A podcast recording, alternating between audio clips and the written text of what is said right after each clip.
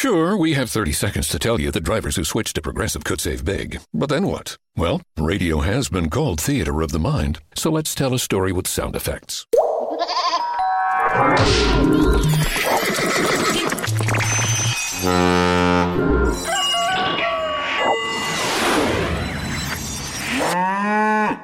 Wow, it's like I was in the story. Almost makes me forget this was supposed to be about saving big with Progressive.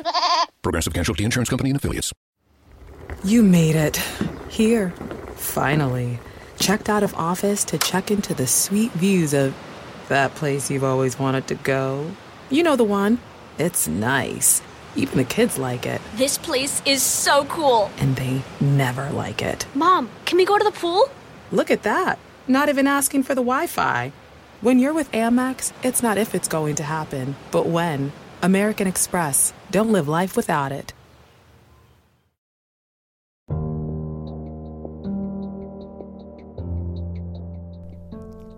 Time is a interesting thing. For some, it moves incredibly slow. For others, it's moving at the speed of light. The real question, though, is what will you do with the time that you've been given? How will you use that time?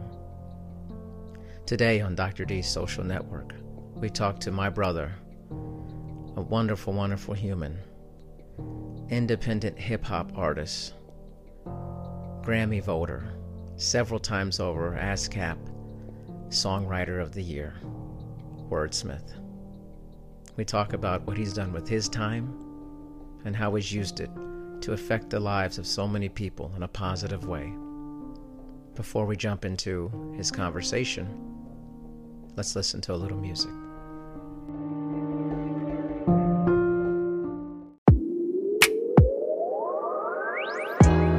They say that time is like a never ending battle.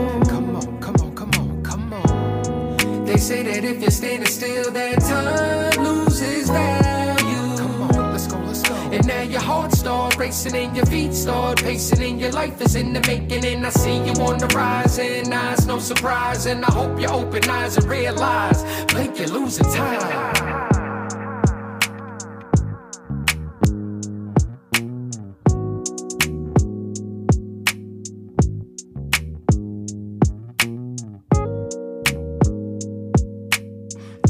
Wasting time? Why you checking out your watch? Why you wasting time? Why you checking out your watch? Why you wasting time? I see that life is full of grief and it leaves you in disbelief. And it's bitter before it's sweet, and you staring at empty seats. Open those wounds lightly, a false sense of your psyche. And time can make it likely your life stretches from A to Z. You're waiting patiently, faithfully for your chance. And those rants can turn to screams when it means you won't advance. Find a purpose to lead. I use my time to achieve. I breed a creed to feed my seeds, best believe.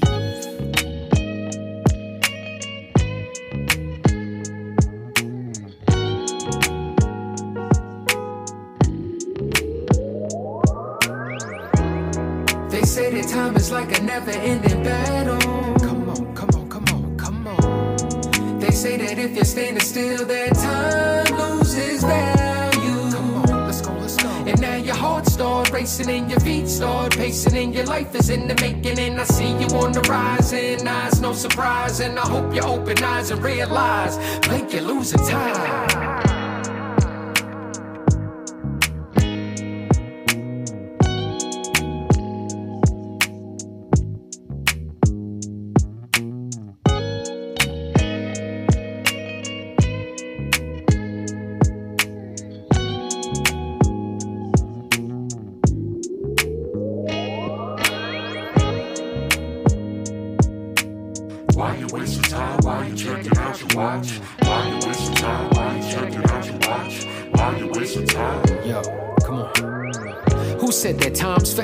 It's only measured in moments that we can treasure for peer pleasure together. I live for legacy, brevity, so incredibly telling me have a heart for the people needing some empathy. A perfect world, all these words are gonna soak in. I poke in, stop going through these motions. My slogan: be accountable, show others respect. In the time will turn to memory. Stop, watch reflect.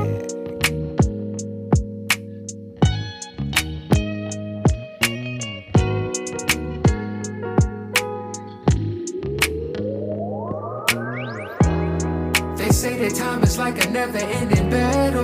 Come on, come on, come on, come on. They say that if you're standing still, that time loses value. Come on, let's go, let's go. And now your heart start racing and your feet start pacing and your life is in the making. And I see you on the rise and eyes, no surprise. And I hope you open eyes and realize, Blake, you're losing time.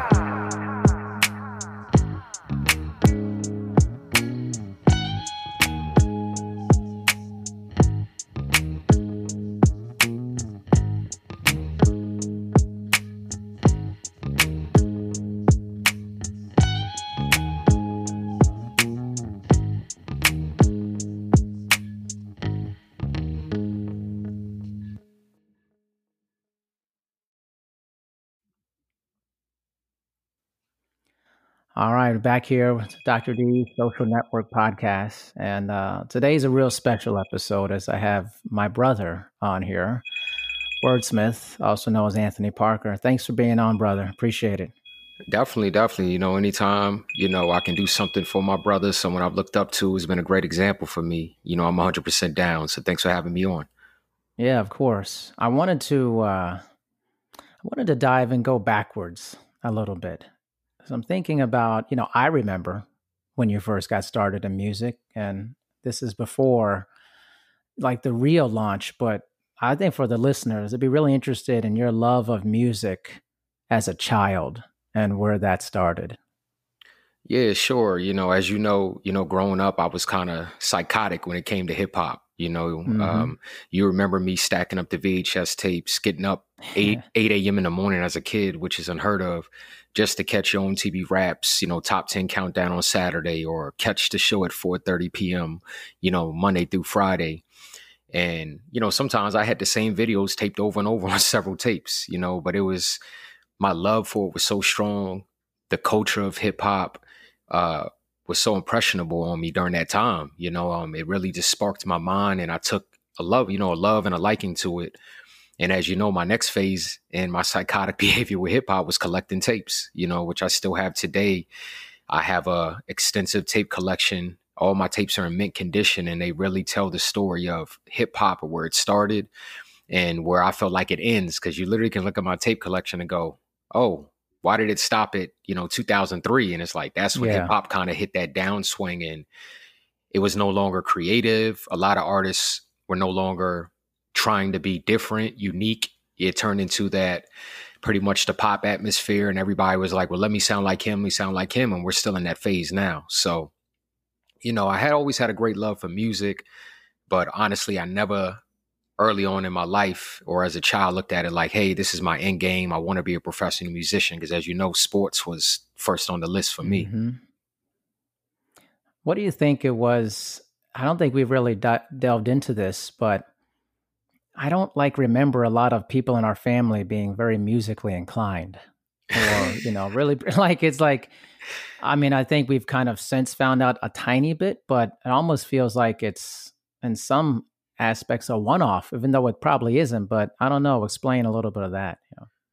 Yeah, I've always felt that way. I mean, we have, you know, maybe, you know, I know our Aunt Juanita played guitar back in the day, but it wasn't, I think, something that she pursued music, you know, as a serious thing. She more was something, you know, she loved at the time. It was a hobby for her. Um, and then we got our cousin Rock, who, you know, he's just more of the straight hip hop, 90s hip hop. You know, uh, I consider myself a songwriter, you know, in all honesty, where hip hop might be my base, but over the years I've just really grown to where, you know, I've written I've written classical, I've written pop, I've written R and B, I've written jazz, you know, of course hip hop. Um, there hasn't been a challenge that's been given to me that I don't feel I've been able to meet, you know. So uh I just feel like, you know, over time my experience, my knowledge and becoming a better, you know, songwriter has uh has taken place. And I, I definitely consider myself a black sheep, brother, because uh, some of the stuff I'm continue to do and I want to do, there hasn't been no blueprint in our family for it.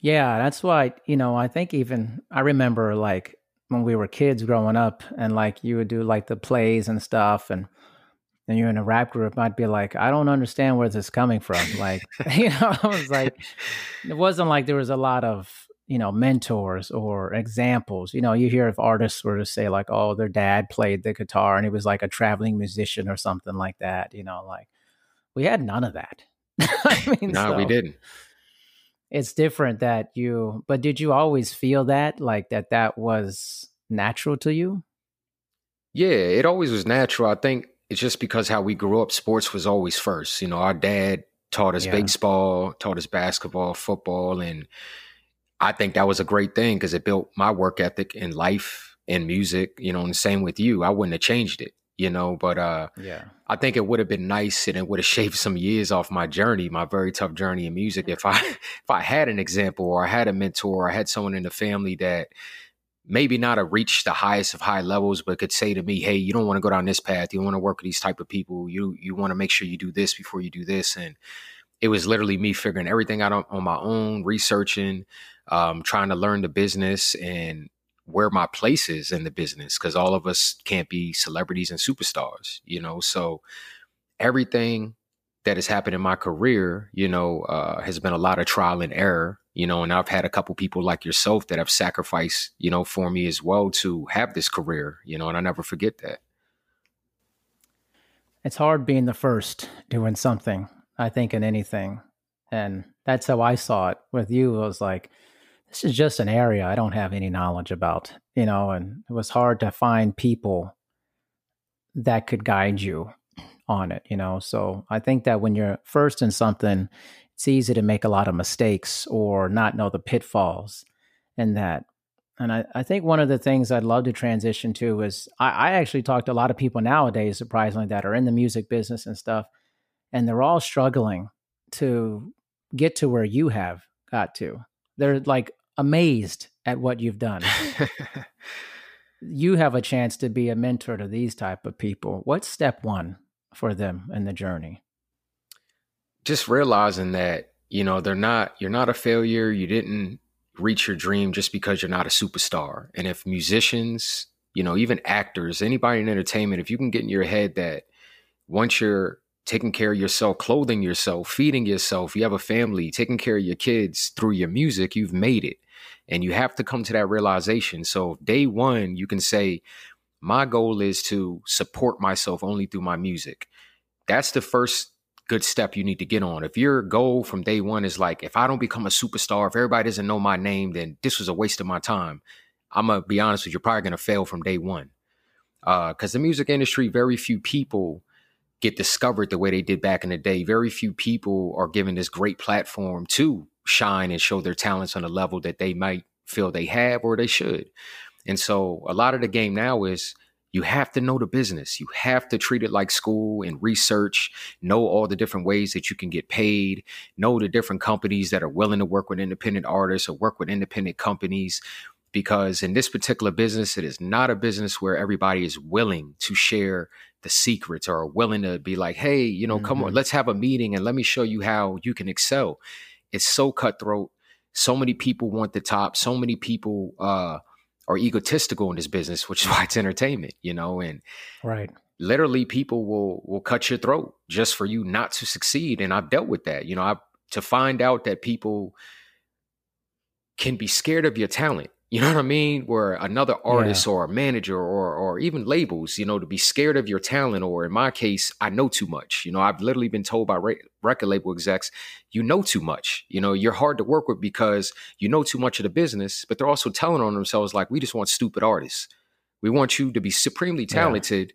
but we want you to be stupid on the business side so we can take advantage of you.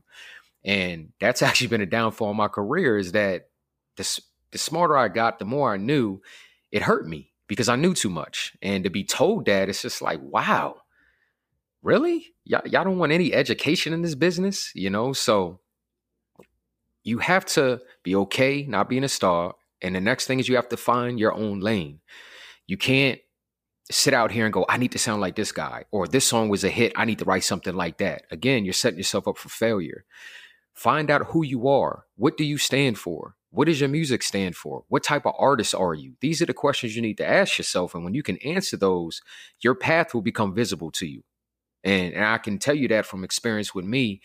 early on, you know, cursed a lot of my music, talked about a lot of stuff that was really irrelevant. I pretty much sounded like everybody in the pack. You know, you could just lump me in with a lot of other artists. There's nothing special about me.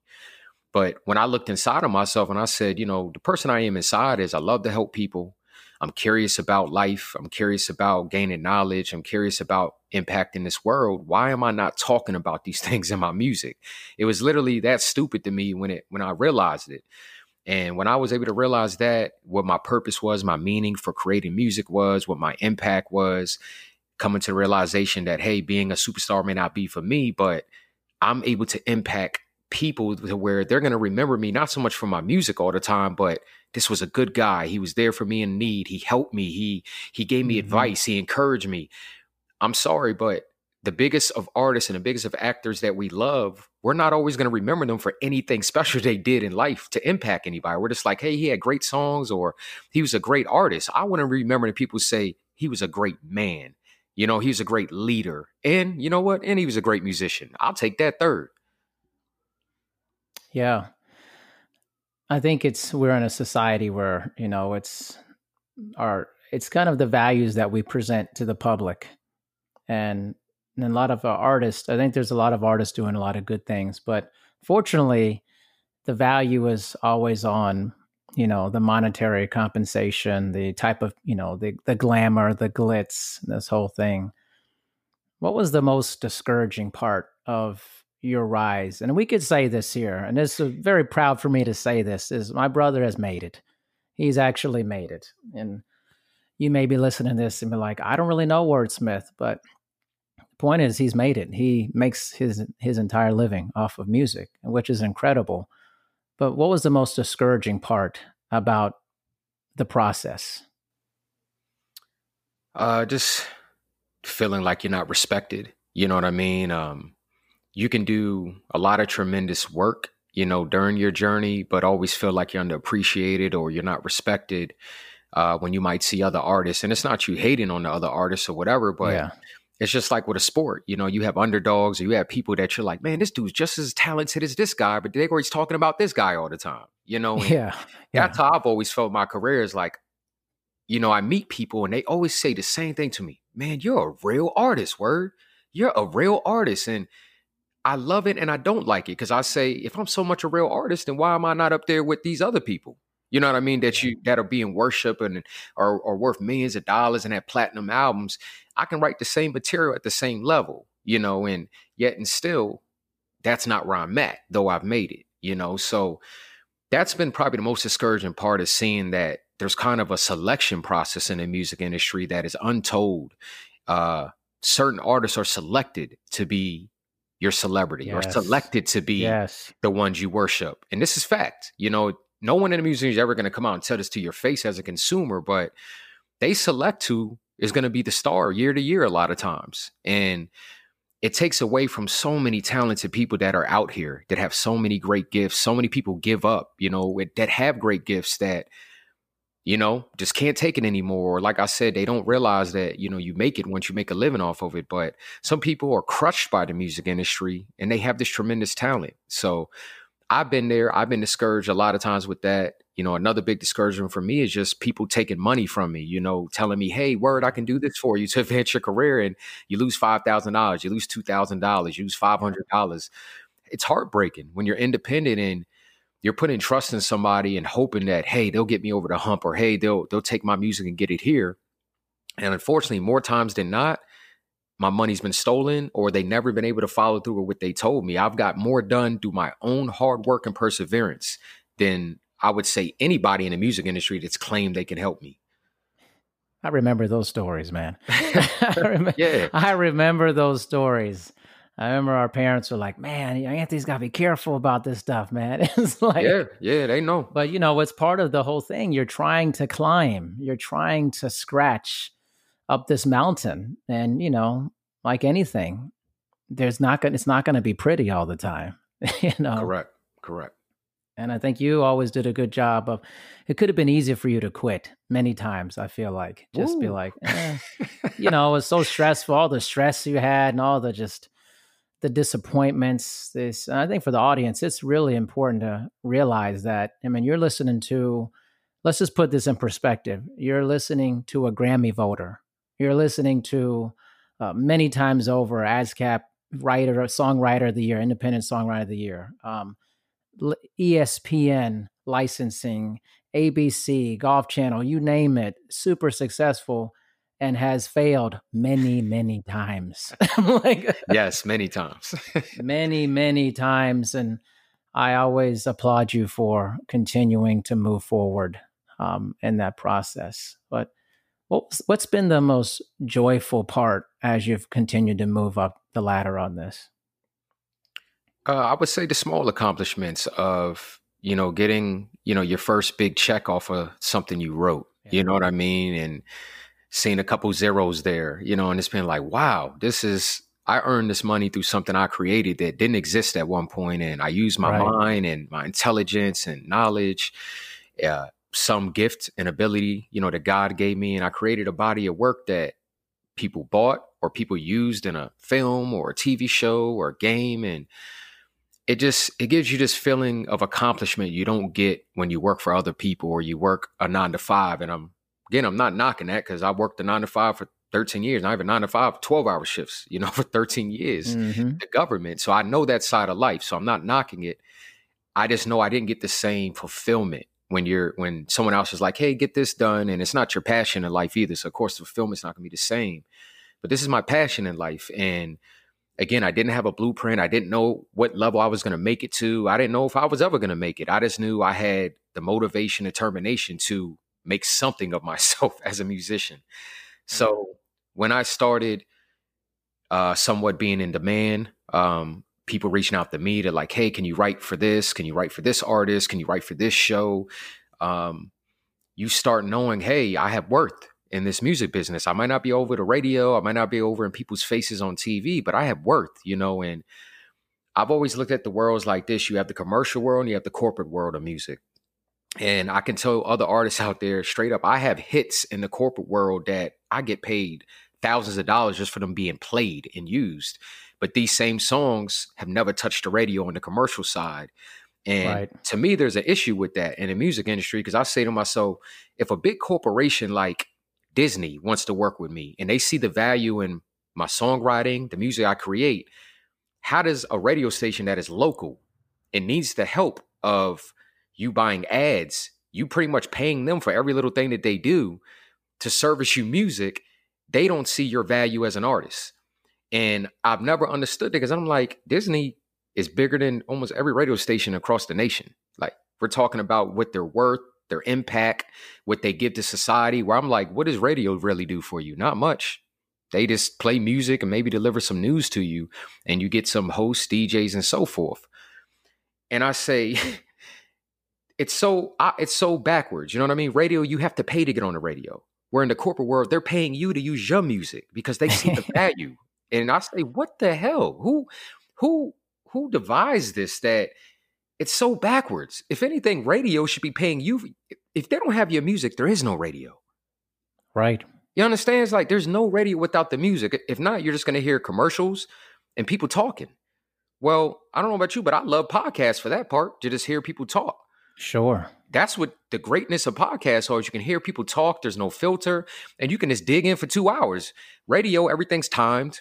You got 30 minutes for a show. Maybe your interview's five minutes, and it's so limited. And a lot of times the questions are so generic because they're just rolling interviews day after day after day, artist after artist. It's just such a bad dynamic to where if I can be prosperous in the corporate world where it means so much more and so much more money is made how is it you can't play these same records on the radio? You know, and I don't know where to start to change that or how that can be changed, but it's always been something that has bothered me about how music works. Who decided that this should run this way? Hmm. Yeah, I, I remember you telling me about that, and it actually it makes me think of um, a couple of things. But one, what have you liked the most about how I guess music's distributed or changed throughout the years? And what have you liked least about it?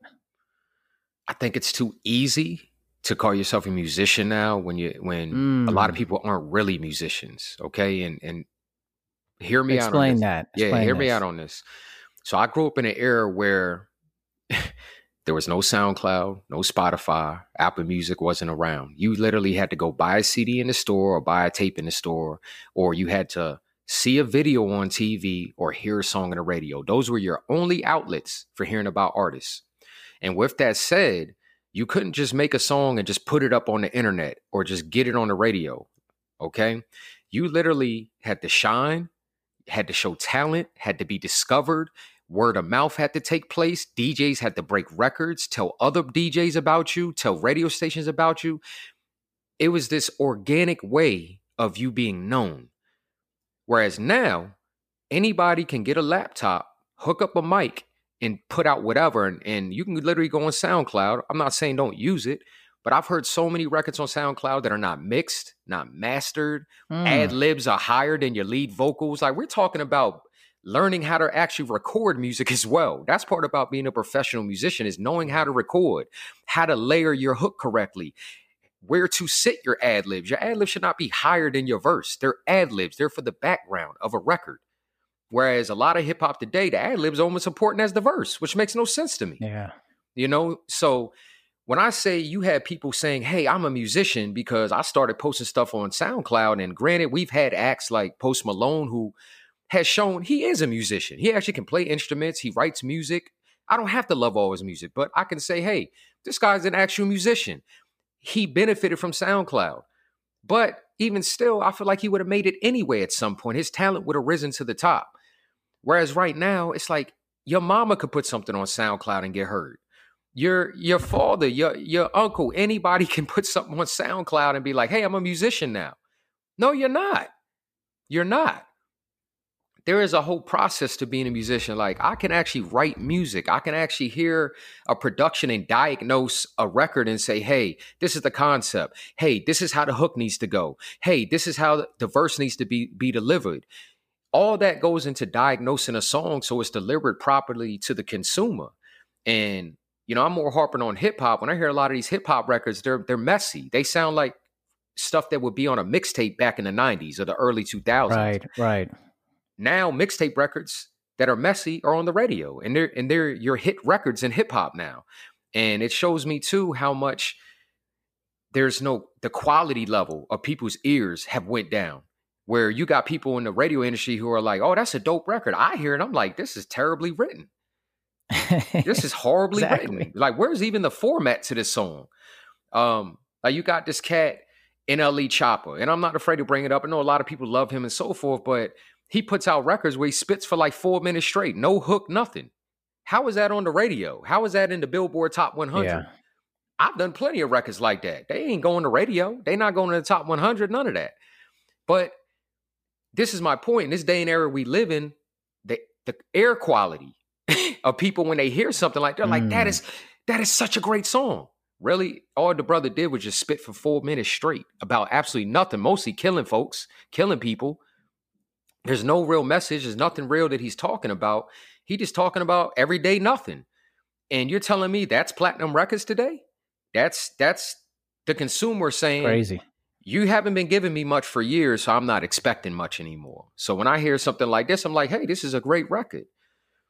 And uh, I recently saw this documentary on Netflix about David Foster, you know, who is, you know, if you know David Foster, he's. Uh, I just saw that. Yes. I got to watch that. Yeah. For a songwriter like me, who I'm a bare bones songwriter and love the art of songwriter and the detail of it, he gets it. You know, it's you're creating a moment too. You're creating a legacy in the in the songs that you write. You're creating. You should be able to create music that ten years from now they're relevant. Ten years from now they can speak to different moments in time, and you can go back and grab that song and be like, "Hey, we're going through this now. This is the theme, or this is the song for this moment, or what we're going through." A lot of music that comes out now has no legacy to it. It's it's forgotten so quickly and easily. It's fast food, and seeing David Foster, uh, his documentary, and seeing how he created music and how deep he loved the creation process and how he pulled so much out of artists and how he worked with artists to to for them to reach their potential. That doesn't happen today. And that goes back to how I started this of when you can just hop on a laptop with no musical experience and just say, hey, I'm gonna throw this together. I don't even know what it means to mix and master a record. Hell, I don't even know what a performer rights society is. I don't even know how to get paid off of this. I'm gonna throw it on SoundCloud that's not being a professional musician. That's just you one day deciding I'm just gonna put something out, you know, almost as a hobby. So be professional about your craft. Learn about music. Learn how to get paid through this and present yourself in the most professional way because the consumers, they will get lazy on us. They'll just accept what we give them. And if we don't give them much, that's going to be fine with them. No, we want to challenge the consumers to be like, this is what good music sounds like. All right, open your ears back up. I'm not saying don't go buy that, but you need to open your ears back up and there needs to be a distinguishing factor between this is how good music is formulated and sounds. This is what music that is kind of just thrown together sounds like. And I feel like that's all muffled together right now. So, uh, on the other side of that, what have you enjoyed or had the most joy about in this time we're living in with music? Uh, I would I would say, do you mean in just the current deal with COVID and and what's well, going just on? like just... Like being a musician and in the streaming era, essentially. You know, it went from I, I remember when like Usher sold a million albums yeah. that first week. I mean, it's one of my favorite albums, and like who does that anymore? You know what I mean? Like how can how can you even do that? If somebody sells a hundred thousand in a week, it's like, oh wow, that's a massive sale, you know, type of yeah. thing. Like, what's great about being in this era, going from physical sale to really a lot of streaming?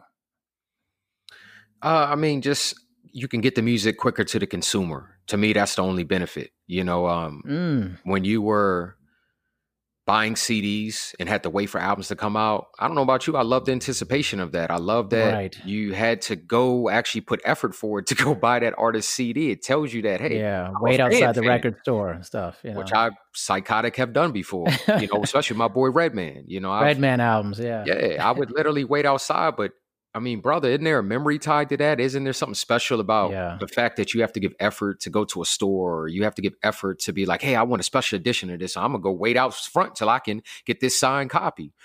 Now, you know, as we see, a lot of artists honestly take the consumer for granted and they just drop an album out of the blue. You know what I mean? There's no story yeah. to it, there's no build up to it. It's just like, you're going to buy it.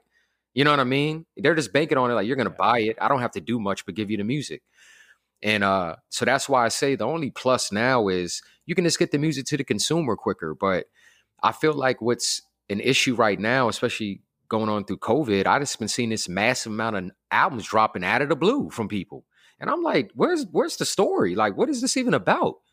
You know, why did you make this album? What is this album particularly about? And it's just now they just drop it in your lap and they want you to figure all that out. What does this album mean to you? What do you think it's about? You know what I mean? My approach. Why do you think? Go ahead, go ahead. Go ahead. No, I'm saying my approach with my new album, Bittersweet, you know, and using the focus crew with it, you saw I'm compiling so much story around the music.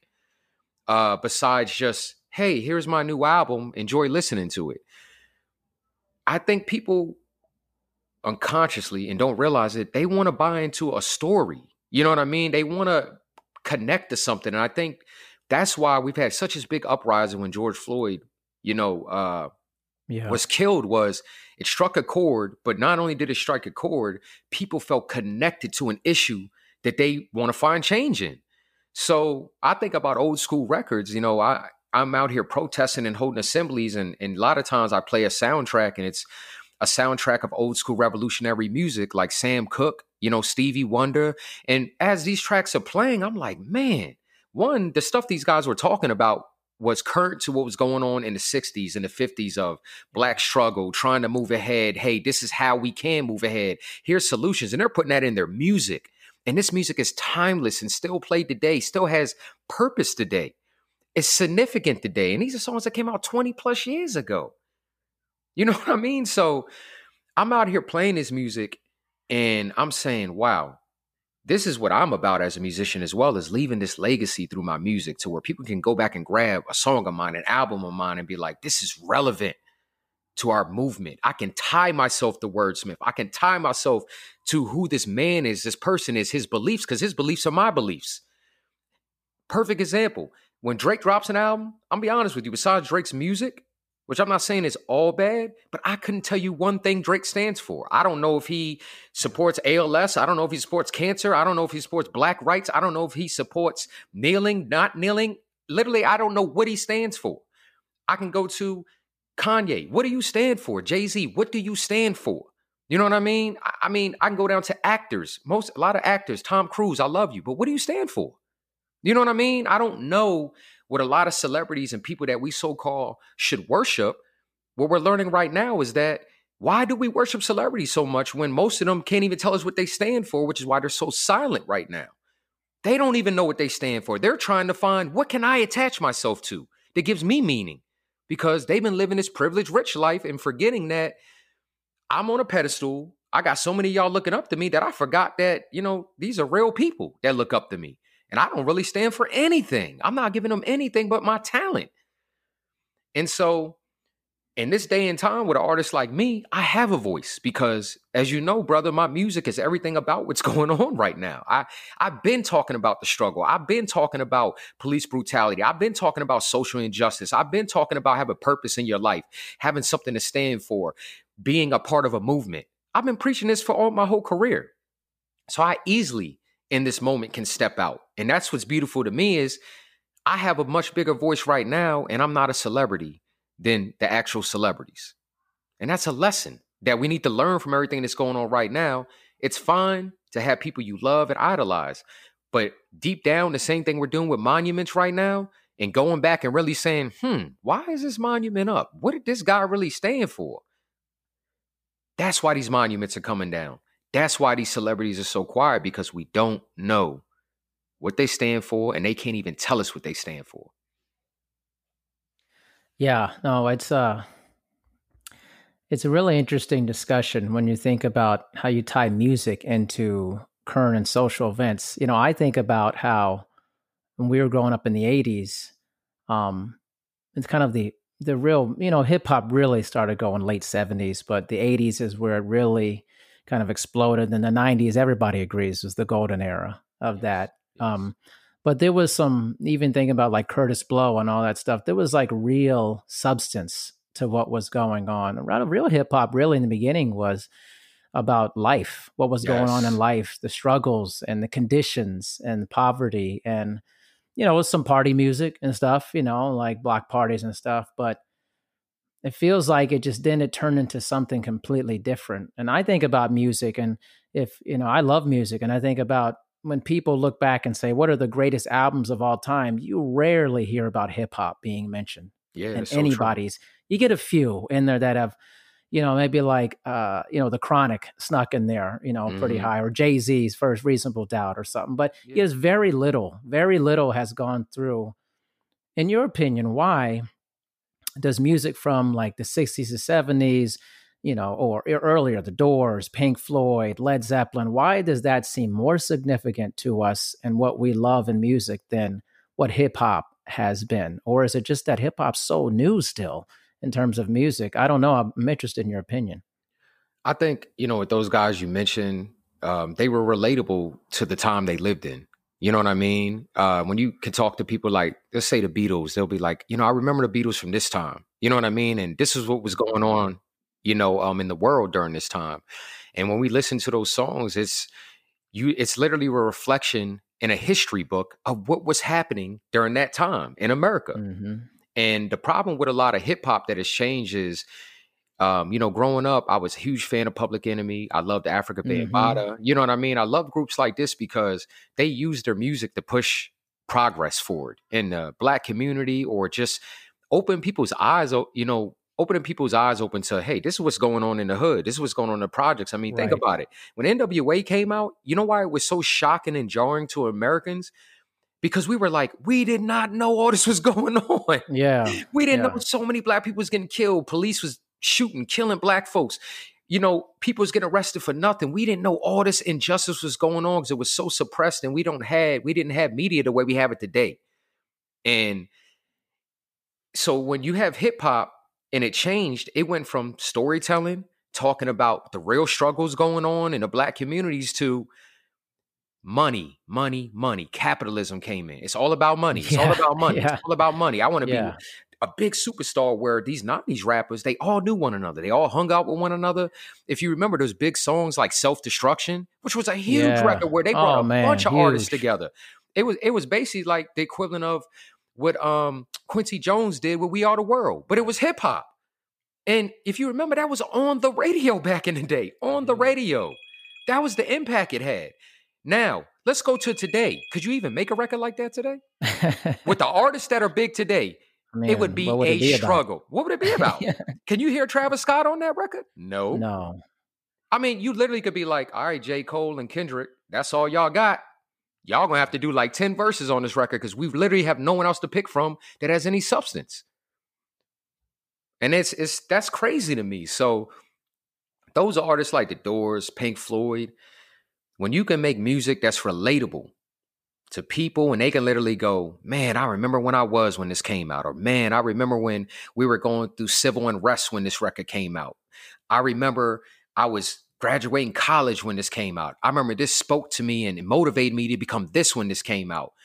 You can't really say that about a lot of hip hop records. They don't really motivate you to do nothing. No. They- No. That's what I'm saying. Like you can almost watch the turn in the 90s. yeah. Like when you had like, you know, Tupac, love people love Pac, but you know, Pac would not have been in this time of music. It At would not all. have resonated with like right now he would have been like cuz he was a huge activist and Mhm. came from an activist family, but like in like the content like if people remember Pac, but you think about Trapped. I mean, think about that song. I Mhm. mean, that's all about now. You, you know, Brenda's got a Yeah. baby Yeah. you know like there's just all these like amazing poetry they're poetic he was a poet and i think that's why a lot of people like Pac sometimes more than biggie back in the day because biggie was kind of like it was diddy you know what i mean it was like one-dimensional. it As was dope kind of just about partying and hanging out you know like Yeah, as dope as Biggie was, you know, he was. I don't take nothing from him. I love him, but he was one dimensional. You knew what you were getting wasn't from talking him. about anything Yeah. i mean he was just talking about where he was from, his block, you know, his homies, women, you know, the typical stuff. Yeah, Biggie was more yeah. more respected for his his skill lyrically. You know what I mean? And he was a big guy, like he was unique, you know, to who he was. With Pac, you know, I see my myself more in the Pac realm because the beautiful thing with Pac was Pac could be a supreme activist, a supreme motivator, Yeah. a supreme opinionated leader. But then on the flip side, he could be a, a partier. He could be that dude that you hang out with, that you go out to a party with, that you have fun with, that you act crazy with. And Pac, he was able to navigate those two worlds flawlessly. And he had people that loved him on the political side as much as the people that were just regular fans that were like, I just love Tupac for his music. There's no artist like that no more. Where you're like, no I, I love the man Pac is, but I and I love the musician. Now you're just like, I like his music. That's it. That's all I like. I don't that's know it nothing. man I don't really know nothing else about him to be honest. I just I watch his IG and he's like having fun on there and and it's like that's it. That's all you get today. And so I agree with you. And I've actually had these talks with my oldest son because he likes Tupac and he listens to him and I Yeah. go, Pac would not survive in this climate today. He would not survive survive in this cli- climate today because I said they don't even play songs like Brenda's Got a Baby on the radio no more. They don't see the value in the money in a song like not that. at all. There's no money Not in that. all. Can't dance to it. It's just like in radio world, it doesn't resonate with the youth. Oh, really? I was the youth when that came out. You was the youth when that came Yeah, out. It exactly. resonated with us. You know what I'm saying? So what do you why are you dictating what we want? You know what I'm saying? You you're dictating what we want without even really knowing what the consumer wants. If you feed us the same thing for 10 years, I mean, what choice do we really have to eat something else if you're not giving us anything else on the menu?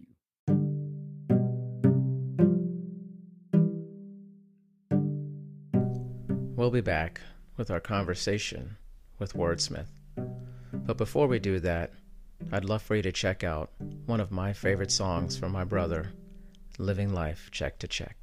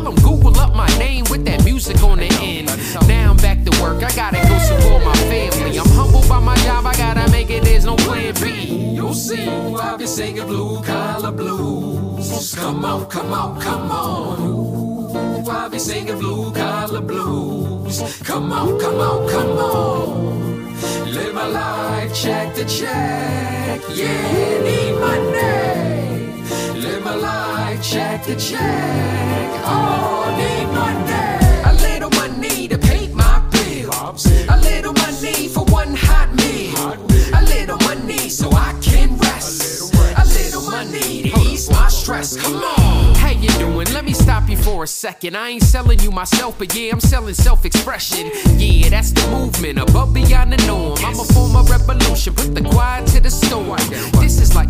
campaign. I'm rapping for some votes, but these haters treat me cold like I own no winter coat. Giving you my soul, not an image for the cameras. I'm buzzing kinda crazy. My support supply to spammers. This is for the dreamers. Let me show you how to do it. Only go to quit your job when you're living off your music. Giving you this knowledge, cause I had to learn the hard way. But yo, I persevered when they feared it all would fade away. I keep working, I wanna make it, that's all there is. I can make it in this biz, build a fortune for my kids. Even though I'm blue collar, my attitude is top dollar. I'm moving in your office, word with that white collar. Follow, I've been singing blue collar blues. Come on, come on, come on. Ooh, I'll be singing blue collar blues. Come on, come on, come on. Live my life, check the check. Yeah, need money. Live my life, check the check. Oh, need money. A little money to pay my bills. A little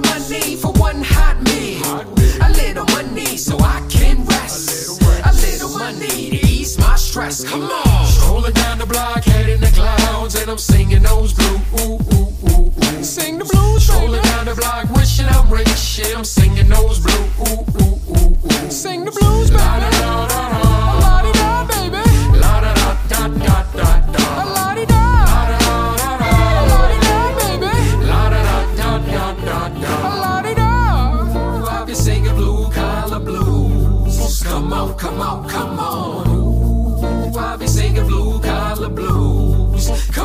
Come on, come on.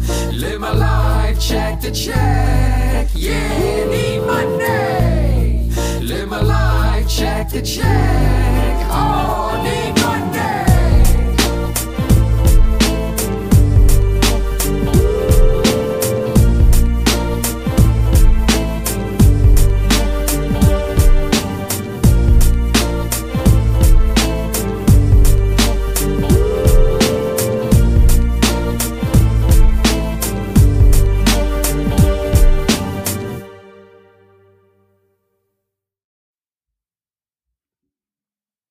right, so we're back with Wordsmith, also known as my brother, awesome guy.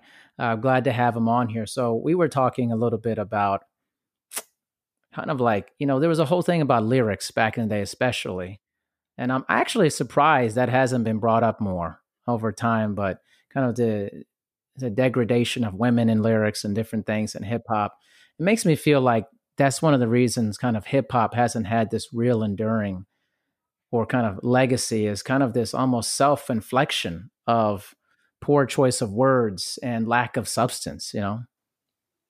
Yeah, there's, I can tell you 100%, there's definitely a stigma, you know, with hip hop. And I know there's been times in my career where I haven't gotten, you know, things just because I do hip hop or people are just scared of hip hop because of what they see all over the TV. And, you know, that just goes back to, not having a variety to me that's needed on the airwaves and on TV. If you have a variety of different artists like we were used to growing up, where, you know, we both know there was conscious hip hop artists on the radio, mm-hmm. there was backpacker artists that just were more lyrical, there was groups, you know what I mean? You don't even hear Yeah. hip hop groups on the radio no more. It's so I- yeah, limited. you don't. It's I weird. mean, really think about it. So it was just they gave the consumer so much to listen to, but also hip hop was about no biters back in the day. I mean, if you was literally following, biting someone, they was like, "I'm about to kill this dude on the mic." Are you are you serious? Or even if you won somebody up, it's hip hop was so competitive. It was like, no, my verse got to be better than that. Or if a DJ, Yeah. no, my cuts got to be better. everything was competition with hip hop. Now it's just like, oh, I want to sound like you. I'm gonna do what you do. Yeah. And that even part a part of hip hop has changed. But within, you know, being honest, within the black community, we got lazy. And the reason this is what I'm saying with that is we don't like when we hear someone from the white community say nigga. We don't like it. Right. But then I always say to myself, but we say it all in our music. So though they shouldn't say it, if that's all they hearing, nigga, nigga, nigga, and every other word in your verse, what do you think they're doing when we not around? They're saying nigga. Right. Because they're reciting what's in your verse. They're not, they may not be doing with any prejudice behind it. They literally might love your song and they're literally just reciting back your lyrics. But then the moment they type that on Twitter or they say it in a video, we get all crazy. Oh my gosh, he should have never said that. And the first thing I would say is be like, that's your lyric, right? That's what you wrote, right? Yeah. So if you don't want him to say it in private or in public, don't you think you should clean that lyric up? Yeah. Really look at what you wrote. Did you need to say nigga right there? No.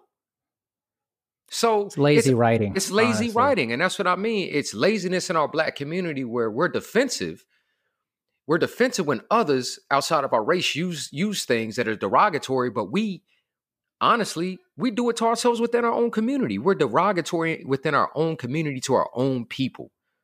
And that's displayed through hip hop a lot of times.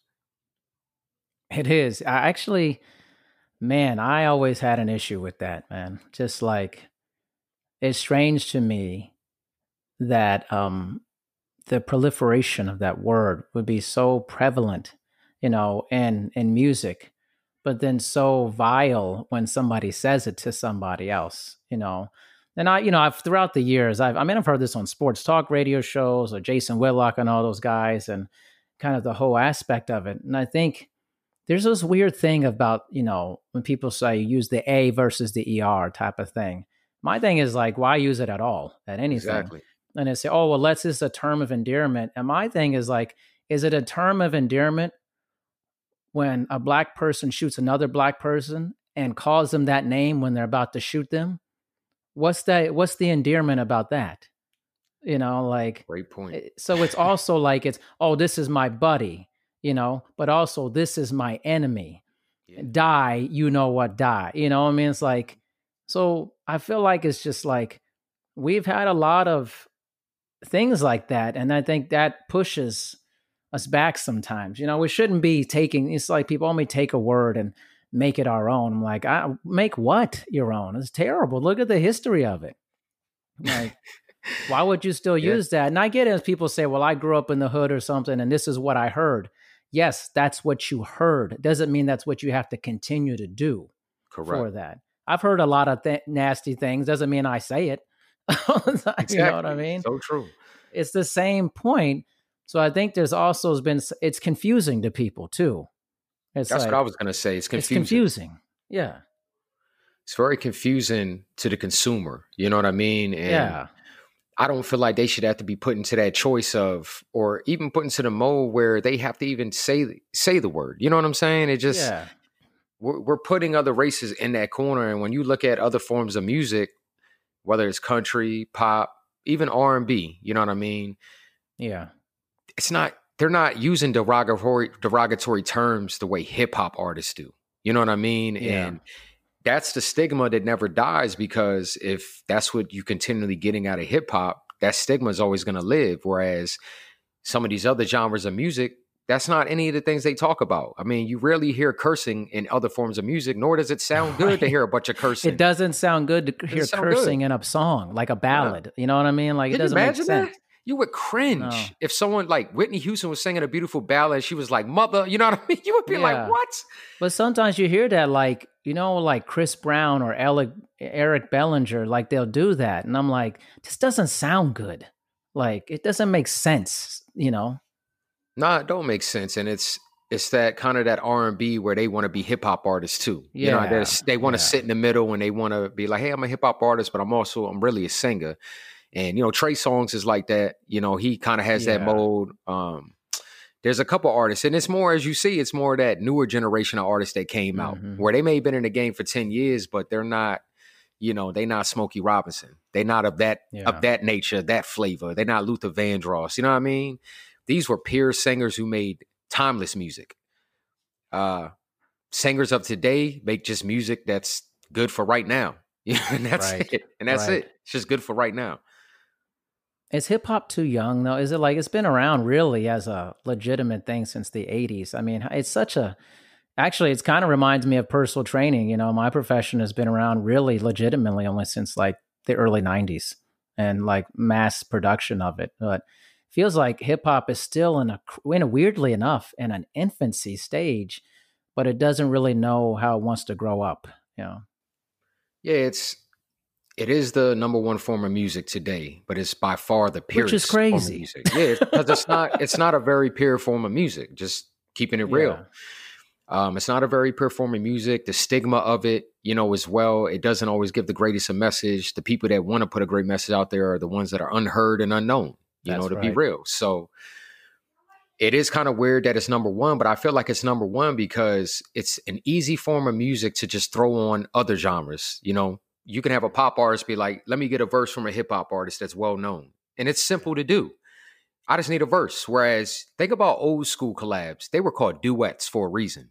hmm And they were called collaborations for a reason because you had two great artists going in there, writing the song together, figuring it out, creating this body of work. And it was never like, hey, just give me a verse. You know, when you were creating a duet back in the day, both artists were singing parts of the hook, parts of the bridge. They both had verses. Where now it's like with hip hop, because it can be such an easy form of music, you're just like, hey, give me eight bars and I'm good. Well, that artist is not really taking part in the process of actually creating that record. It's not even a true collaboration. It's just like you're doing someone a favor real quick and handing them five dollars. You know what I mean? So they can get what they need. Yeah. And that's kind of how I look at it. And even when you look at hip hop, most hip hop albums today are compilation albums. They're they're everybody that's hot right now, and you're like, it's overload. You know what I'm saying? Yeah. Um, like I'll give an example of DaBaby. You know what I mean? When he first came out, I loved him because he was so different. You know what I mean? Than uh, a lot of other people. When he did the Suge video, when it came out, he was funny. It reminded me of like old school hip hop. You know, he was being funny, but he had lyrics. The song was catchy. I was like, this is a song that probably could have came out back in the day. You know what I mean? But ever since that record, everything has sounded the same by him Mm. he he kind of hit his niche and you know people showed like this is what i like but every song since then has been you know what you're getting from DaBaby you know what i mean like you know what he's bringing to the table and then you hear him on everybody's record it's overload it's like listen i need a break i don't want to hear you on this pop record then you on this r&b record then you got a record with lil baby then lil baby got you on one of his records then you then you're on the, then you're on Drake's record, and then you're on, you know what I mean? You can go down the line and name whatever artist you want. He's done been on er- every record you can think of with every artist. And I just don't feel like when they when they think of collaborations today, it's not so much about does this artist fit this record? You know what I'm saying? It's he's big, let's get him. Where duets and collaboration back in the day, you were getting a person that you felt fit that record. If you were writing a record about love, you were like, let me go get da da da that that's his lane, that's his format. So he'll really give a great impact to this song. I'm writing a street record. Let me go out and get blah blah blah. You know what I mean? He's got the streets, he's got the respect of the streets, he can add an, an impact. Now, literally, it's just like these three guys are hot. Let's put them on 50 records that's coming out this year. yeah. And that's it. That's how it goes. Overload. It's it's strange. It's really strange. I want to pivot a little bit to your uh, new album that'll be coming out at some point down the line here. Um, I had the great fortune of listening to it. I think for the listeners, this is not an under this is not an overstatement. And sometimes we exaggerate when we say things. And my brother knows I'm not one to exaggerate stuff. I'm very practical, very even keeled. But you know, in building the uh, excitement for an album, you know, people say certain things and you get reviews, but honestly speaking, this is the best hip hop album in the last 15 years, easily. Not just because he's my brother, and he knows I would tell him the truth if I didn't like it, type of thing. It's ex- it's this when this thing comes out, you guys are going to be very impressed, extremely impressed.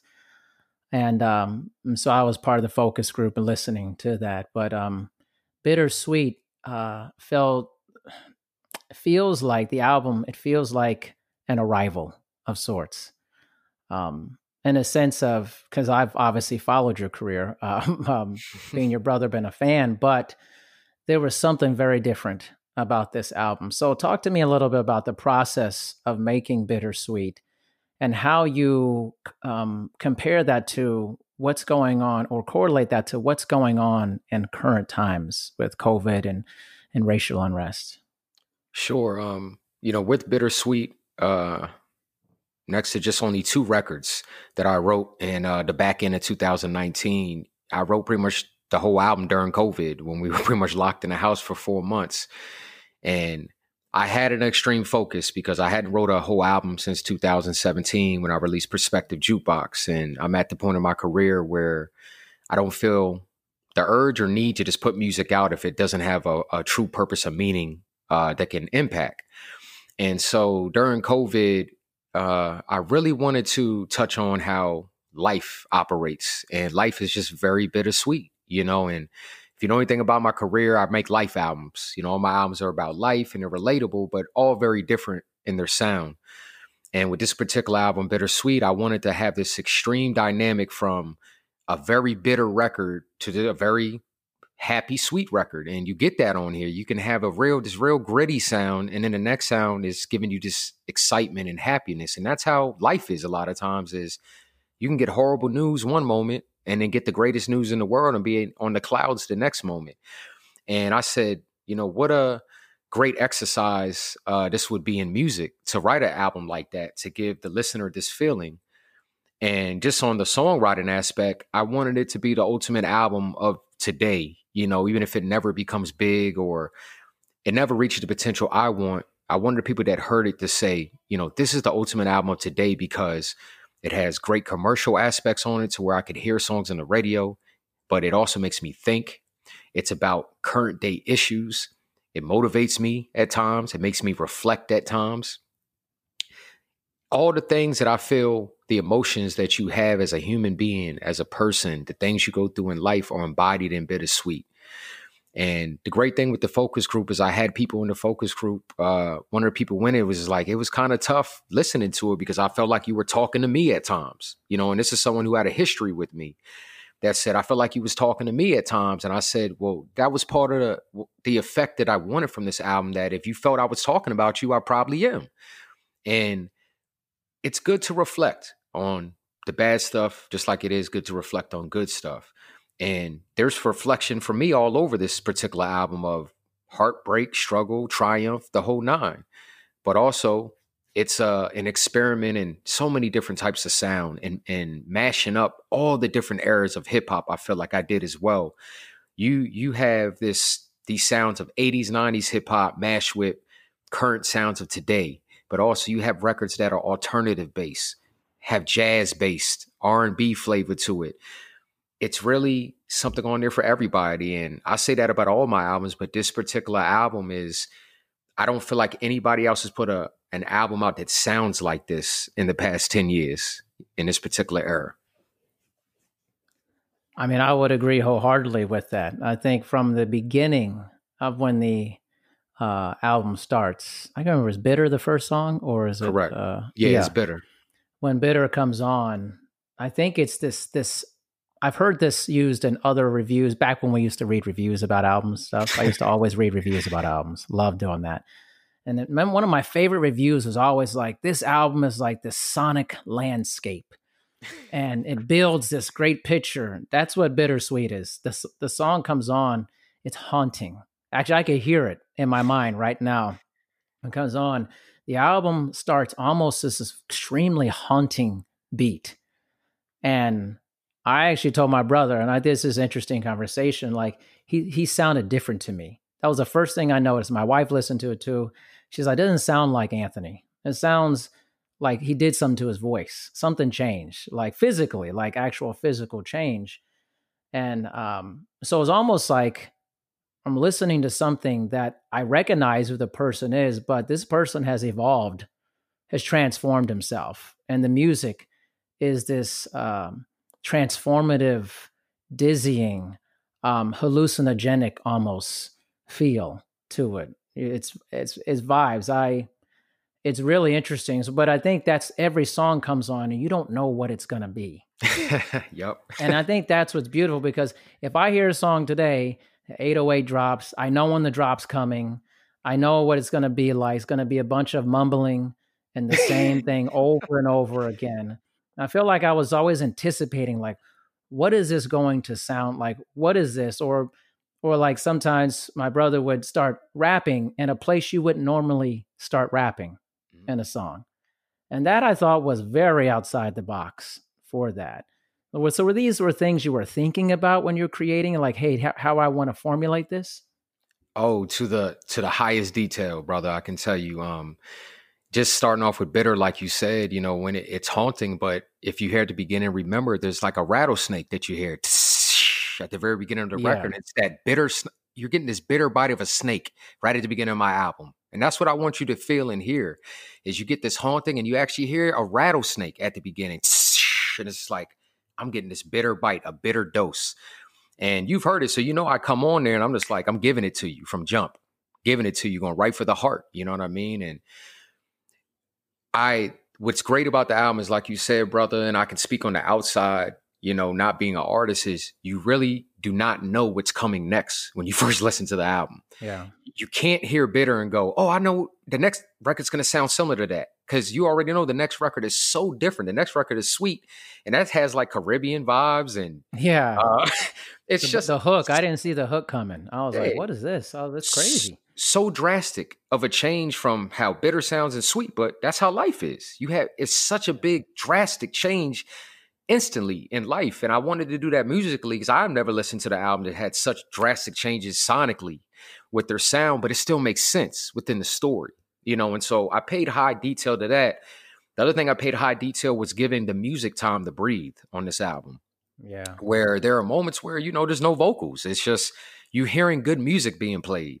That's something that never happens in hip hop. In hip hop, they want to rap over every part of the beat, scream, ad libs.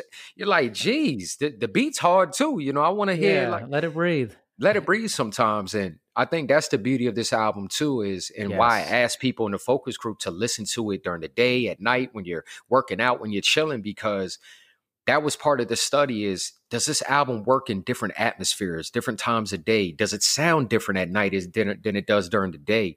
All that interests me being a songwriter. And um, I took all that information and that's going to help improve me, but also make my next projects even better because I have this information now that I can work off of from consumers and different people in the industry. And with this project, it's like you can listen to it when you're just chilling in the car and you just want to vibe. You can listen to it when you need to get pumped and get ready for something, a sporting event, working out, whatever. You can listen to this album when you're trying to get prepared for maybe a presentation and you need to be focused.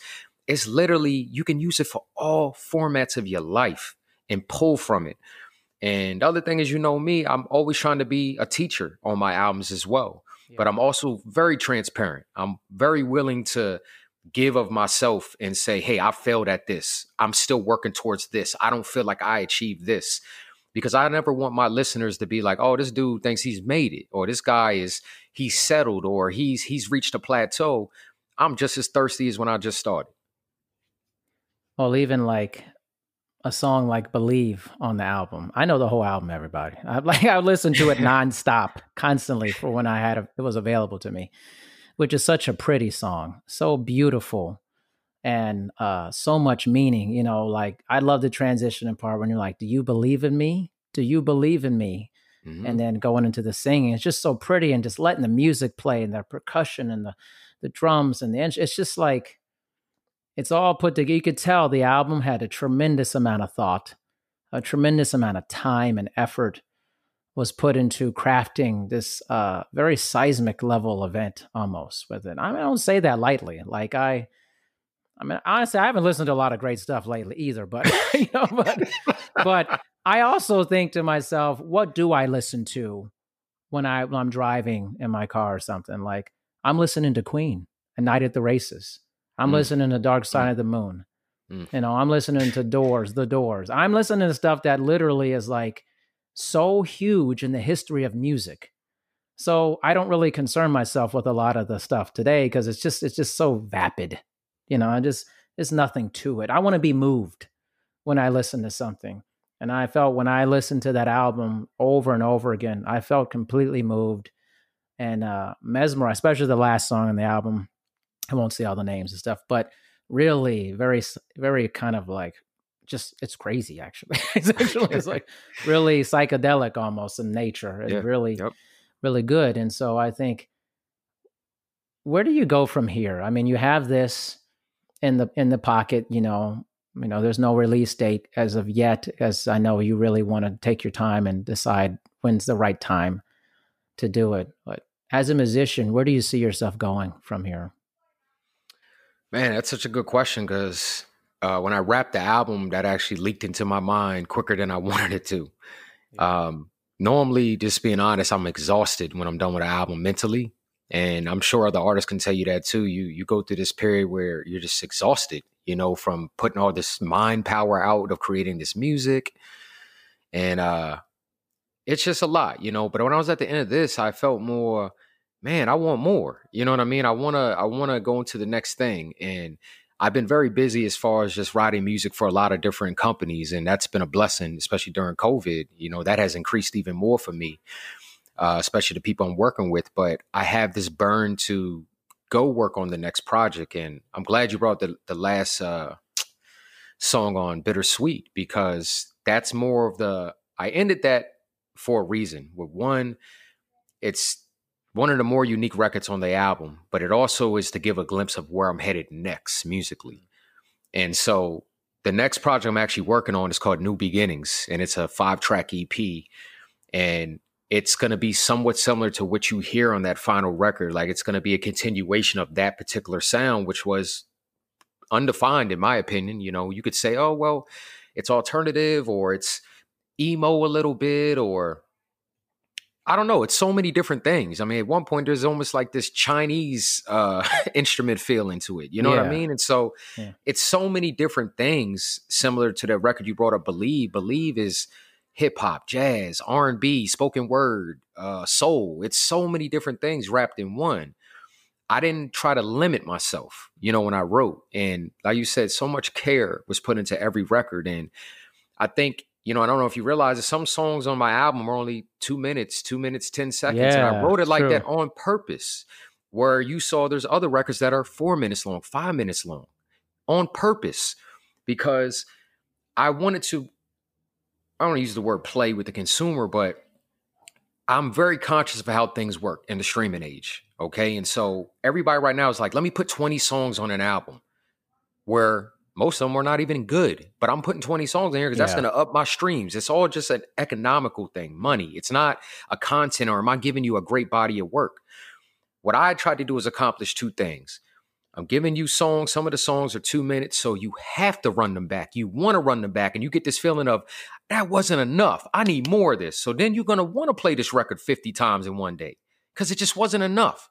That was done on purpose in the writing process. And pretty much, I'm working in the consumer's mind. I want to make this record to where you love it and you want to keep playing it. And you're saying it's never enough. I always wish this record was longer. All right. And then the other half is I want to give you these long songs that are reminiscent of back in the day. So we can think of our dad and some of the stuff he let us listen to. We listen to songs that were six minutes long, eight minutes Yeah. long. The almost overtures is what you call them. Overtures, yeah. Overtures is what they are. And so songs like Believe, they have an overture feel to them. Uh, the last song of the album, Epic Energy, has an overture feel to it, where they're they're long bodies of work and these complete songs to where emotionally that you might only need to listen to it one time a day because you're getting so much out of it on that listen that you're like, all right, I got to come back this again tomorrow. You know what I mean? yeah. I wanted that mix. I wanted the listener to have that mix of like, you know what, I'm in this mode where I need to put on, you know, uh, believe, and I just need to mentally just go in, escape, go through escapism, and just go into inner thought and have this song play. Or you're in the mode where you're like, I'm about to go out, and I just want to hear some stuff that dumps that I can just run back. You can get so many feels. Or if it's six in the morning, you're like, you know, I just I want to think. I want to have some things to think about. There's records on the album where you can just sit back and think and reflect. And I just really wanted to give the consumer options because most op- most albums today do not give the consumer any options whatsoever. This is what you're getting, and that's it. My album is full of, to me, surprises, anticipation. Especially, I think after you get to the first two records, you're really like, Yeah. "What is this album to sound like?" I heard so drastic differences in these first two records. content wise, meaning wise, I have no clue what's coming next. And you know what comes next is a record that Yeah. is a mashup between today's sound and 90s sound because it has scratching cuts on the hook. But it's about something that we are dealing with right now is a fear. So many different fears are going on right now from COVID, the situation with race, how the economy is going to come back. So there's so much stuff that's about current times and that we deal with. But sonically, I wanted to marry all the different eras of hip hop into one album. Sonically, I wanted to have every genre of music you can think of embodied in this album. And I feel like I was able to accomplish that. I think it's definitely true. And it's interesting that you're moving in a direction um, from epic energy kind of into the next thing. Almost feels like you're moving almost backwards in time to kind of the music we listened to with dad in the car growing up. And yeah, you know, we used to always get on him about it. Like, we don't want to hear this anymore. Enya, what do we got to hear Enya for the nine millionth time? Enigma and all this stuff, you know. But in a sense, you know, the things you listen to influence you over time, you know, and um, and it feel or like it feels like you're moving more towards, you know, I know the wonderful work you do with the Baltimore Symphony Orchestra, almost these movements, these progressions in music and classical music, you know, having different scores and movements, almost that you're rising with that at the same time, it feels like, you know.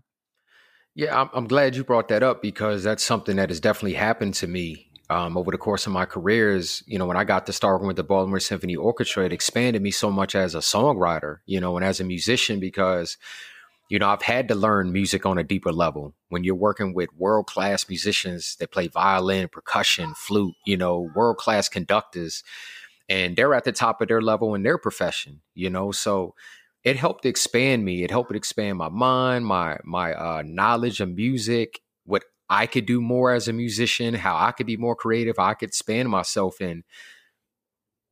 It plays a huge part on honestly my tiring of hip hop and really getting a bigger Yeah. perspective of as much as I love hip hop, it's boring to me because the repetition of it, a lot of the production's repetition. There's not a lot of, I feel like artists that go out the box. A lot of people are afraid to go out the box because they're like, it won't sell or people won't like you. I don't worry about that. I'm in this mode of, I want to create beautiful music that when you hear it, you're like, where the hell was this made? How was this made? How did you marry this together? Like, how, what was your even your thoughts as creating something like this? Because there was no blueprint for this sound. And uh that's what I'm more been going for right now is I need that challenge as a songwriter, as a musician, and as an artist. I need a challenge of something different. Of where is hip hop? Where is music gonna be in five years, ten years? I know what we've been getting, and it's been a lot of the same old, same old. So what is next? And I'm not seeing those artists that are giving what's next, you know. And so I'm like, I'm just gonna push it out there and hope that Yeah. people, someone goes, that's next right there. I love this vibe. I love how this sounds. I love the meaning of this. I I can't think of anybody else that this sounds like. That's what I'm in search of right now. You know what I mean? No matter what level that brings me to, I'm in search of that right now. And so it was important for me almost almost like a movie to end my album like a movie and saying, "Hey, this is Yeah. where we're going next. This is the sequel." You know what I mean? This is what the sequel is going to sound like. Yeah. It'll be amazing, like a live from the BSO, like uh, Wordsmith and the BSO like album. How crazy, like a hip hop or I don't know, classical hip hop album or something like live with you and the BSO. That would be sick, man. Oh my gosh, like different, you it. know, like you just like different versions of songs and like just all these movements and concertos and just put hip hop in it like would be nuts man it would just be like that's the outside the box stuff i think you know yes.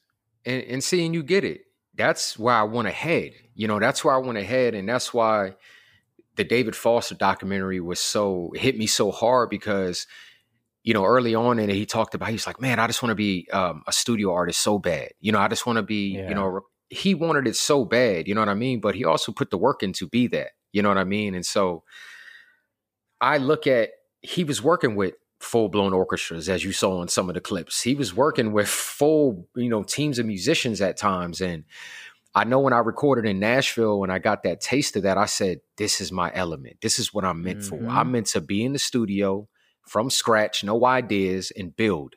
This is the essence of music. This is why these guys back in the day made timeless music as well. Because I we were in the studio for 12 hours straight, brother. Basically lived in the studio for half of a day and, you know, came out with three records. That was so fulfilling, so purpose driven, you know, so uh what I felt like again was my element, where I needed to be. It felt like home to me, you know, and so I want more of that. And a lot of what I'm pushing now is I turn down a lot of stuff where people are like, hey, you know, word, I want to feature on this record. And, you know, almost the first thing I say is, well, what's the record about? You know, or how do I fit into this song? Yeah. You know, and they're almost thrown back, like, why is he asking that? I'm asking that because of the type of artist I am. You know, I'm not just going to give you a verse just to give you a verse so you can say you got wordsmith on a record. What is this song about? And if it doesn't fit what I'm about at the stage of a career I'm at, I can't do it. Even if I like the record, I'm not going to get on it because it doesn't fit what I stand for and the people that support me. You know, it'd be so different, uh, content and concept wise. Uh, so right now, I'm just I want to be in the studio with world class musicians. So we both had that understanding that we want to make something beautiful, and I've been able to do that with my sessions in Nashville and the work I'm I'm doing down there, and that's where the song "Believe" came out of that. Um, but working with the BSO, I've really been pushing them to create new bodies of work. Because uh, one thing with classical music is a lot of it is just reciting stuff that's been right. around for decades, centuries, you know, and it's beautiful music, but I almost chastise them a little bit for not being more creative. I'm like, you got all these world class musicians, yet nothing new is ever being produced. Nothing new yeah. is ever being presented to the public. Strange. It's yeah. strange.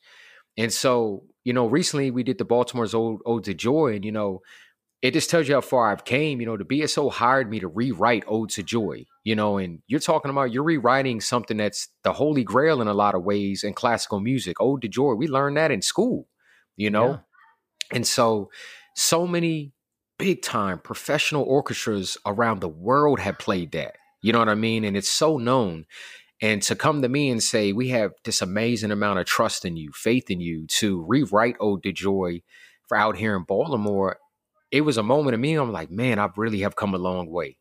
You know, that these people have this tremendous faith, uh, no sense of worry that I can tackle this big assignment. And I was able to tackle it, you know what I mean? And really reshape it and uh, put words to ode to joy that are current to what's going on now between gender equality, uh, social injustice, you know what I mean? Uh, having a purpose driven life, being a better person, helping others, you know what I mean? All those things that we need to work for today or is happening today is embodied in a new version of Ode to Joy.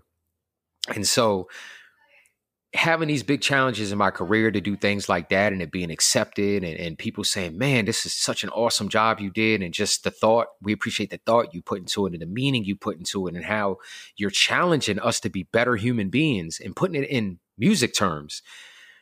It just has shown me I've come so long, so far the respect that I thought I've always sought through my career, you know, that I talked about earlier, I'm starting to finally get it now. You know what I mean? Uh, to where every day for me is very busy. Every day people are emailing me and calling me, Word, can you work on this? Can I grab you for this? Can we meet here for this? And it's honestly so overwhelming um, at times because I'm still one man. You know, I'm not yeah. You know, take a real big artist who has two managers, A and R's, a major label, and they're, you know, they might be running around all day, but they also got that person with the cell phone and the calendar saying, Hey, this is when you're gonna eat, this is when you're gonna get your haircut, this is when you gotta meet this person, yeah. when you have an interview. I'm doing all that myself. You know, I'm I'm the one sitting here writing 20 page proposals to get funding for something I believe in or writing a 15 page proposal to to go on a, a tour overseas, you know, which I'm still doing on a virtual level right now. So I still have to do a lot of tedious, tedious work that normally you hire administrative people to do, uh, work to do. I have to do that while still be a tremendous artist. Yeah, I mean, I I applaud you. Actually, I always tell people about you. You know, within my profession and fitness, when people say I don't really have time to work out and stuff, I'm like, you don't. I'm like, um, you know, my brother is full time father, single father, and he works out at like eleven at night. He does when he can. He he yeah. he waits till late late when he actually has the time. He has a tremendous amount of responsibility. The full time breadwinner, the full time parent, uh, doing every single thing. He can do it. What's your problem? You know, I'm like, and I think it's you, people need perspective. You know, I I'll end with this, but I it's kind of I think a good segue from um, when I was on Come to the Table yesterday, where Sean and you were on that. We kind of have a brothers episode coming out. Anthony's is coming out than mine is, and I think perspective is incredibly powerful because you can throw facts and things at people and all this. But I was telling him on there, you know, this whole thing about wearing a mask and all that stuff. And I said, you know, I like to look at it at this point. I tell somebody, well, you don't want to wear a mask and you feel inconvenience. But maybe you might think it differently if you were inconvenienced that you were sitting in your home and somebody just came and ripped you out of your home from your family. And then they put you on a boat, a huge ship with a huge mass, and you sailed to somewhere you didn't know what it was. And as you saw the land getting farther away, you had no clue how you would exist, how you would live. And then at some point in that journey, some of the slaves were put in cuffs and they're all together and a big anchor thrown into the sea. And they, one by one, were pulled into a horrible death for that. And then landing in Point Comfort, ironically, and what is now Virginia. Like, you don't want to wear a mask? How about you don't want to be on a ship to nowhere and be enslaved for that? That's perspective that we need I thank you for your perspective always in your music and being my brother and in being a good good human, a good example of a human. I'm proud of you. I love you tremendously. Thank you for your contribution to the world. Man, thank you, brother. I love you dearly too. You um I think you know, man, you were such a big inspiration, you know, to me.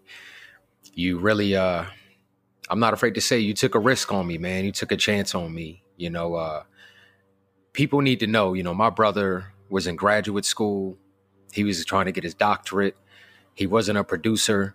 And you took the time to get that program, Fruity Loops, and learn how to produce just for me. And during that time, there was no guarantee I was going to make anything of myself. I wasn't in the greatest of places in my life, and I didn't give you any reason, honestly, to believe in me. And this is the truth. Um, I gave you no reason to believe in me at that time. And so it was literally you were at the craps table and you rolled the dice on me. And I'm so glad that you did. But your sacrifice gave me perspective. And that's why I'm bringing it up is we all need perspective at different points in our life. You know, it's they are why we have friends and we have family and why we need people at times to not be afraid to speak up and say, hey, you can do this better. Or hey, that's not like you. Yeah. Or hey, stop making these mistakes. You're better than this you need that sometimes, you know, and between you and our parents who made the opening sacrifice of not, you know, our dad going to New York my senior year so I could finish football and be in one place, you know, for one time in our life. Those big sacrifices are the things that gave me perspective because again, when our mom and dad made that sacrifice, I wasn't doing the greatest in school. Um, I didn't give them the greatest reason to be like, hey, let's be apart from one another and let him finish, you know? And both of y'all rolled the dice on me. So I better have become what I am now. You know what I mean? I better yeah. have found the motivation I needed. I better have found the determination I needed, you know? So me being the person I am now, being relentless of never settling and never having enough or anything, I attest that to you and our parents, man, of the sacrifices you made for me early in my career when I really had no clue and no path you knew what you wanted in life. You had your path. You knew what you wanted to go. Mom and dad were on your path, and here I was, like a black sheep of nothing in a lot of ways. Of what am I? What do I stand for? Everything that I spoke about that I seek from other people, I was that guy at once, and so it's easy for me now to say, "Hey, you're that way. I was once that way." So I, you know, I'm bringing it up to you, but I'm speaking from experience. I didn't know who I was. I didn't know what I stood for. I didn't know what I was going to be at one point in time. But I did have people that sacrificed, gave me perspective, and took a chance on me. And that's some of the same things I do today to pay it forward and give back for what y'all did to me. Well said, man. Well said. Well, thank you for sharing that and uh, thank you for being on. I know, like you said, you're incredibly busy. I was pumped I could even get you to do this. So uh, thanks for your time, brother. And uh, obviously, we'll be in touch. You know. Thank you. Thank you for the interview. I love you to death, man. Keep rocking on your podcast. Thank you. So let me ask you something. How do you get your news? Because I know you want to stay informed with what's going on here in the world. There's so much going on on a regular basis. And it's something that's been a problem for me personally. And I've been searching and searching and searching, and finally, I found a news source that I think all of my listeners are going to love. It's called The Donut, or the dose of news useful today. The founder and CEO, Peter Nowak, is a good friend of mine, and when he turned me onto it, I was just blown away. Finally, a daily news source that delivers succinct and factual news about all the world's occurrences. And it's an easy access to finding things that you just want to get information about. And it also serves up a lot of positive news stories that you won't hear anywhere else. It's your daily reminder that there is good in the world, even if it doesn't feel like it sometimes. So, get the donut, stay informed. It's 100% free. You can unsubscribe anytime. Visit thedonut.co or text donut to 66866 to sign up today. Thank you for listening to this episode of Dr. D's Social Network. Make sure you listen to future episodes. Also, please make sure to rate and review My Dad's Show on Apple Podcasts in the rate and review section. Thanks, everyone. What's that place you've always wanted to try? Well, you're there, sharing plates with Just one bite. Or on second thought, maybe not sharing. It's that good. When you're with Amex, it's not if it's going to happen, but when. American Express. Don't live life without it. Sure, we have 30 seconds to tell you that drivers who switch to Progressive could save big. But then what? Well, radio has been called theater of the mind, so let's tell a story with sound effects.